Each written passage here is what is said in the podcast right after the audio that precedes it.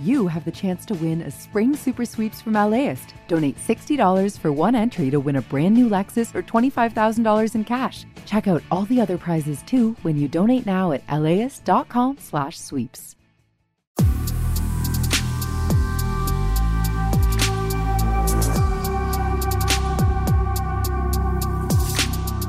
Hi, this is Larry Mantle, host of Air Talk on KPCC. Since the start of the coronavirus pandemic, we've had a daily segment on Air Talk devoted to the latest information about COVID 19.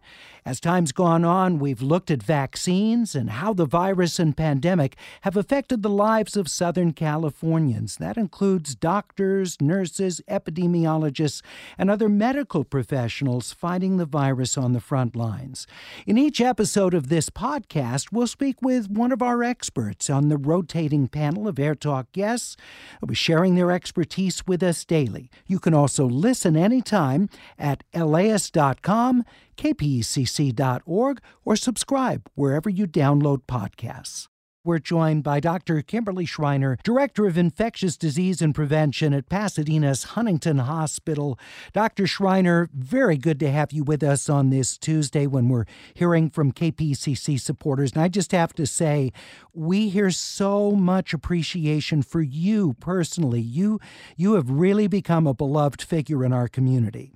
Well, thank you so very much, Larry. I, you have terrific listeners, and I'm always impressed with the quality and depth of their questions and and the, the job that you've done over these last two very difficult years has just been amazing. So congratulations to you and your entire team. Well, thank you.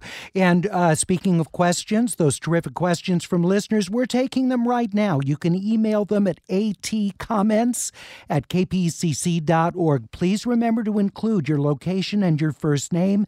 Similarly, if you're tweeting at AirTalk, please add to your Twitter handle your location as well. Just really helps give a sense of place and what is the largest conversation in all of Southern California. And we love being able to show that it extends from the Coachella Valley to Santa Barbara County and even beyond with listeners on the app and listening at kpcc.org.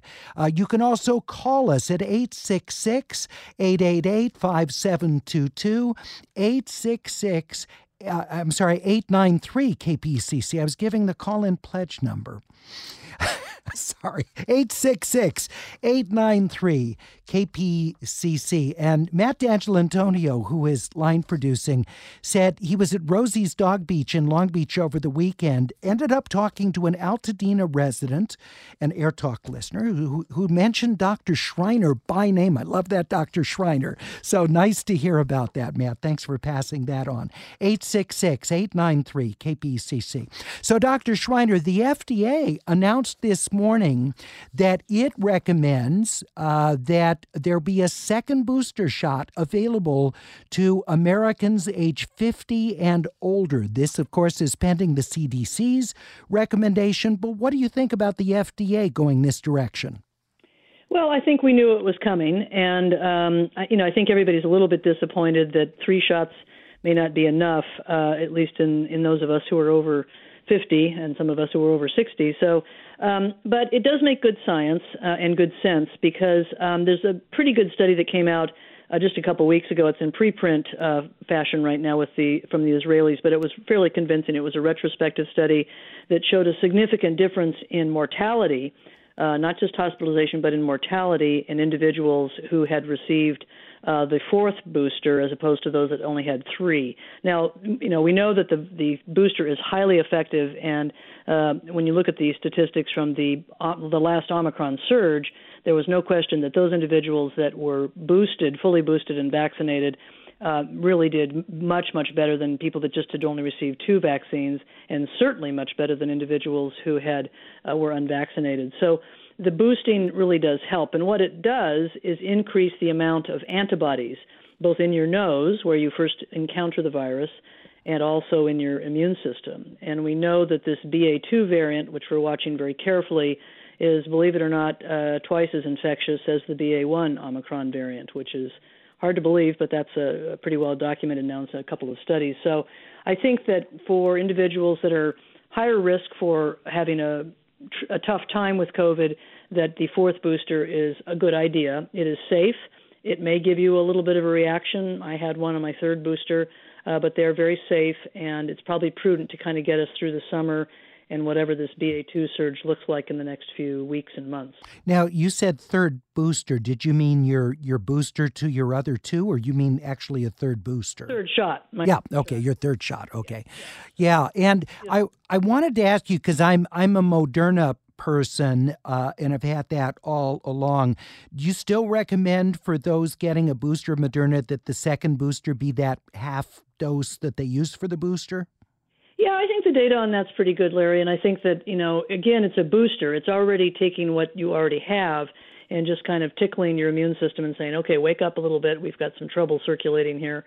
Uh, and so I think that the half dose for Moderna seems to be quite uh, immunogenic. Uh, and for the folks that, like I myself, who receive Pfizer, uh, you will receive a full dose of Pfizer. There are no data that suggests that a full dose uh, of Moderna is better than a half dose uh, at this point. So I think that uh, that's a fine thing to do. So when you go to get your shot, you know, say that I'm I'm here for my fourth, my second booster, the the half dose of Moderna. If you want to stay with Moderna, you can switch to Pfizer.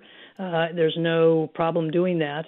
Um, there's not probably any particular advantage unless it just is available at the day that you decide to get boosted.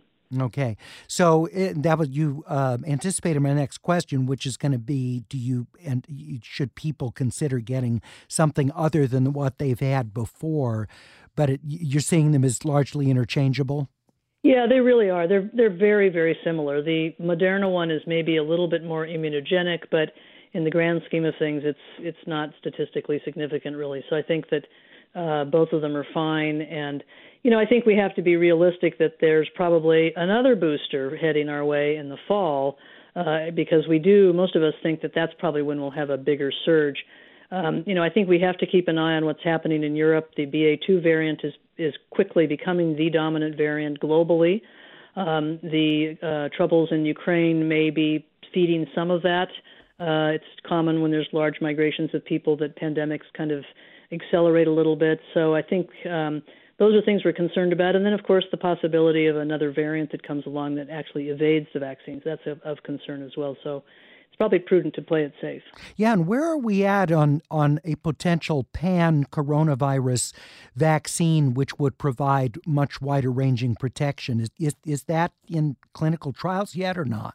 I don't believe it's in clinical trials, but it is. uh, they are working fast on it at. Um, uh, the American uh, at the Army uh, Research Institute. I think that Fauci's lab is looking into that. There's quite a bit of interest in that, and that could be a significant game changer when it comes to this pandemic and perhaps others that come down the road.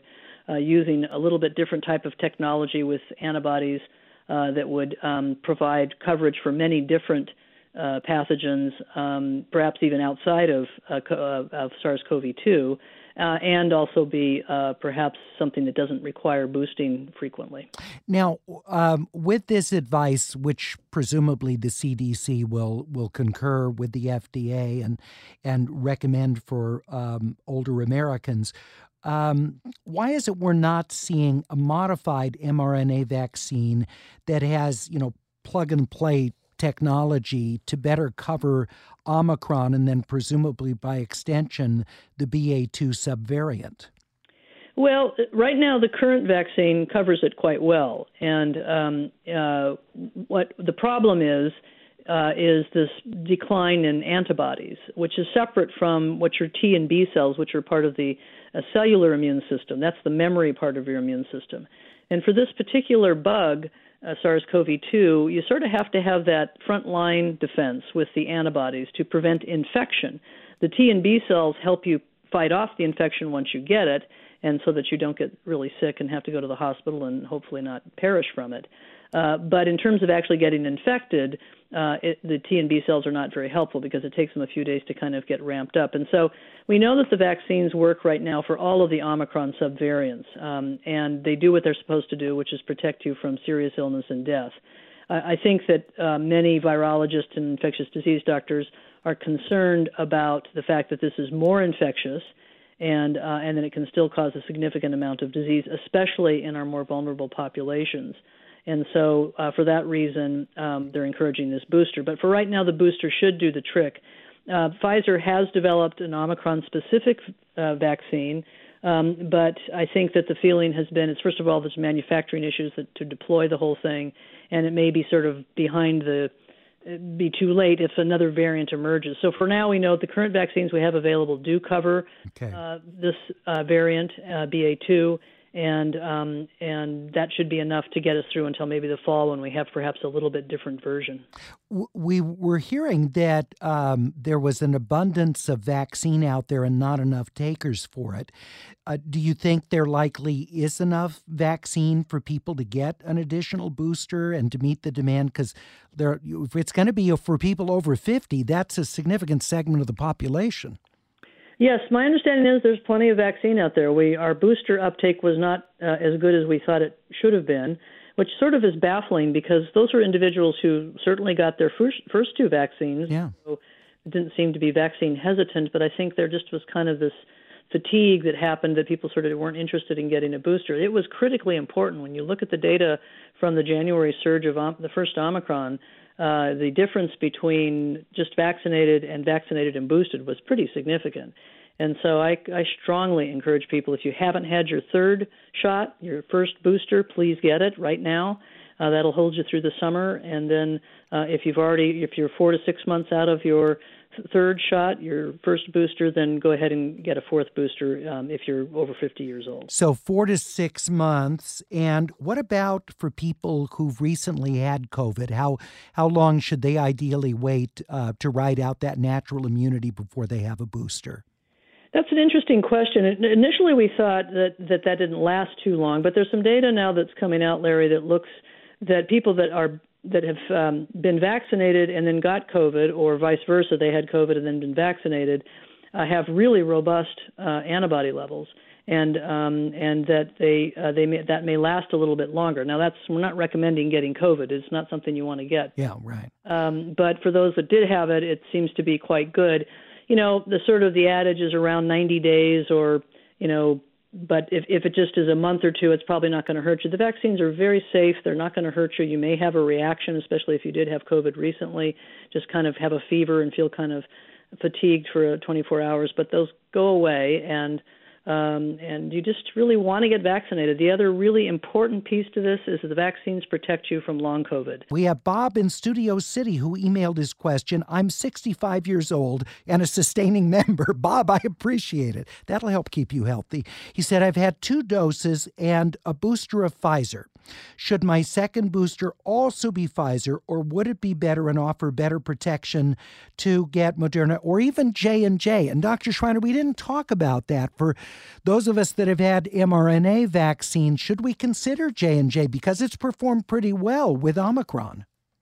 It has, um, but I think at this juncture, I would probably not recommend J and J for being a boosting uh, choice. If it's the only thing available, uh, then it's fine. Um, J and J's had a few more problems with a little bit of clotting issues and so forth, and so uh, the mRNA vaccines, I think, in the long run, have performed better um, and I think it's probably better to sort of stay in that genre. But it's been do it's been done around the world. The Brits have done a lot of that with AstraZeneca. Not J, they don't have J and J, but they use AstraZeneca, their RNA va- or their uh, uh, adenovirus vaccine with uh, Pfizer. So it's been done, but I, I would sort of stick with the mRNA. And for um, the listener, I would say that just um, uh, Pfizer or Moderna are fine. There's no advantage to picking one or the other, whatever you can get first and whatever you feel comfortable doing. They're both satisfactory. All right. Doug in Irvine emailed us uh, for a senior who got a booster last fall, when would be the optimal time for the second booster?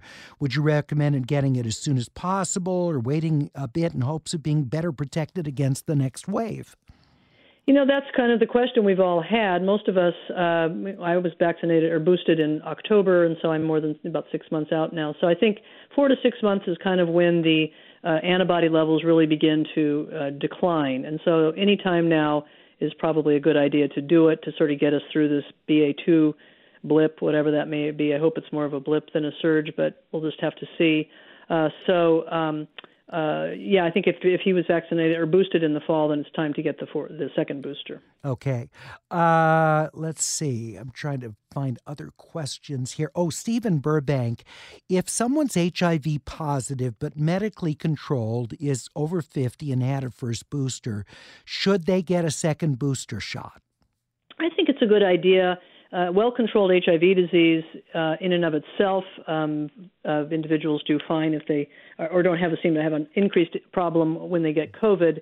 Uh, uncontrolled HIV disease is a different story. Uh, but I think I would still recommend that you're still kind of falling into that category where it's probably better to really have a robust uh, immune defense against COVID. So I would recommend a booster, and all, I take care of lots of patients with HIV, and I would recommend that they, they get their second booster.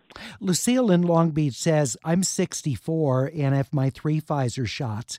I got an antibody test done recently and it came back showing I still have very high antibody levels, uh, even though I got the booster over six months ago. Should I still seek out getting a second booster, even with those high antibody levels?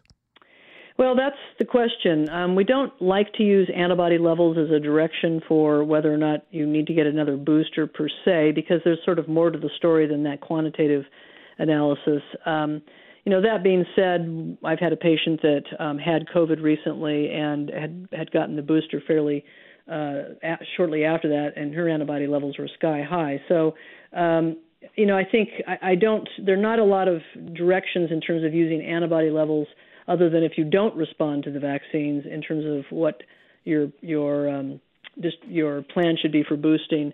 If they're really really high and you want to wait, then you can sort of probably think that you do have enough to to make it through, but they can start dropping rather precipitously. So I still would kind of follow a temporal pattern rather than the antibody levels. All right, 866 893 5722, or you can email your question for Dr. Shriner at atcomments at kpcc.org org. Uh, you know, I, there's a lot of, of research I know being done on long COVID and and symptoms that don't abate with, with some of the more immediate ones. Brain fog is something that people have talked about as being a lasting effect of, of COVID. And there's thought that might overlap with what's called chemo brain or even with symptoms of Alzheimer's. And um, do you think that there may be uh, you know parts of the brain that uh, are are getting similarly affected by COVID as with those other conditions? Yes, I think so, Larry. And I think that uh, I just did a couple of uh, lectures on long COVID last week and uh, just reviewed some fascinating literature. And I think that um, one of the benefits, if there is a benefit somewhere in this horrible pandemic, is that we're learning a lot about how infectious diseases and how the immune system interact with each other and how they can cause chronic illnesses, not just acute illnesses. And the uh, evaluation and study of individuals with long COVID, especially in the brain, which it can commonly affect, is very interesting in terms of the inflammatory things that happen. Uh, and in fact, it appears to be more the inflammation system gets kind of misguided by the virus, and that produces uh, chronic inflammation that destroys the neural, uh, the gray matter, the parts of the neurons and that some pathologic data coming out now uh, in individuals who've expired from COVID, looking at their brain compared to individuals who may have expired from Alzheimer's or other chronic neurologic illnesses, there's some similarities. And so it's possible that that uh, it certainly it's increasing our knowledge about the brain and how inflammatory issues can affect and create disease. But it's a fascinating uh, observation, and I think it requires a great deal more study. But I think could be very very helpful for other kinds of illnesses, um, not just virologic ones. Uh, we have a question from uh, Linda Beth in Chatsworth who emailed us says, I got somewhat sick with all three of my Moderna shots, still beat the alternative of getting COVID, but should I consider a different shot for my additional booster, you know, given the side effects she had before? You can, um, you know, what your that's your immune system responding. That's your immune system, system saying, "I know what this is, and I'm going to give you a little fever and achy bones and make you feel tired for 24 hours or so." Most people, it goes away within 24 to 48 hours. Uh, sometimes it can last a little bit longer. Uh, I don't think there's a lot of data on whether sort of switching to Pfizer if you've had reactions to Moderna is going to make that much difference because they're really both doing the same thing. So just make sure that for your Moderna booster, you're getting the half dose and not the full dose. All right. And uh, finally, we have only a minute left, but Ferdinand tweets at Air Talk Is getting a COVID booster every six months going to be the new norm? We hope not. That's where a pan coronavirus will become helpful uh, and our understanding improves in terms of developing perhaps an annual or even maybe every three or four years kind of vaccine, but we have to see. All right. Dr. Shriner, uh, just speaking on behalf of our listeners, I appreciate you so much. They do too. Thank you for your generosity of time. As busy as you are, I always marvel at how willing you are, even as today, to come on to talk longer to us because of the news that we got about the FDA recommendation on the booster. So thank you for being so responsive and so generous with your time. It's always my pleasure, Larry. Thank you. Thanks for listening to this episode of COVID in LA. If you'd like to stay up to date with the latest coronavirus news, you can listen anytime at laist.com, at kpcc.org, or subscribe wherever you download podcasts. See you next time and stay safe. I'm Larry Mantle.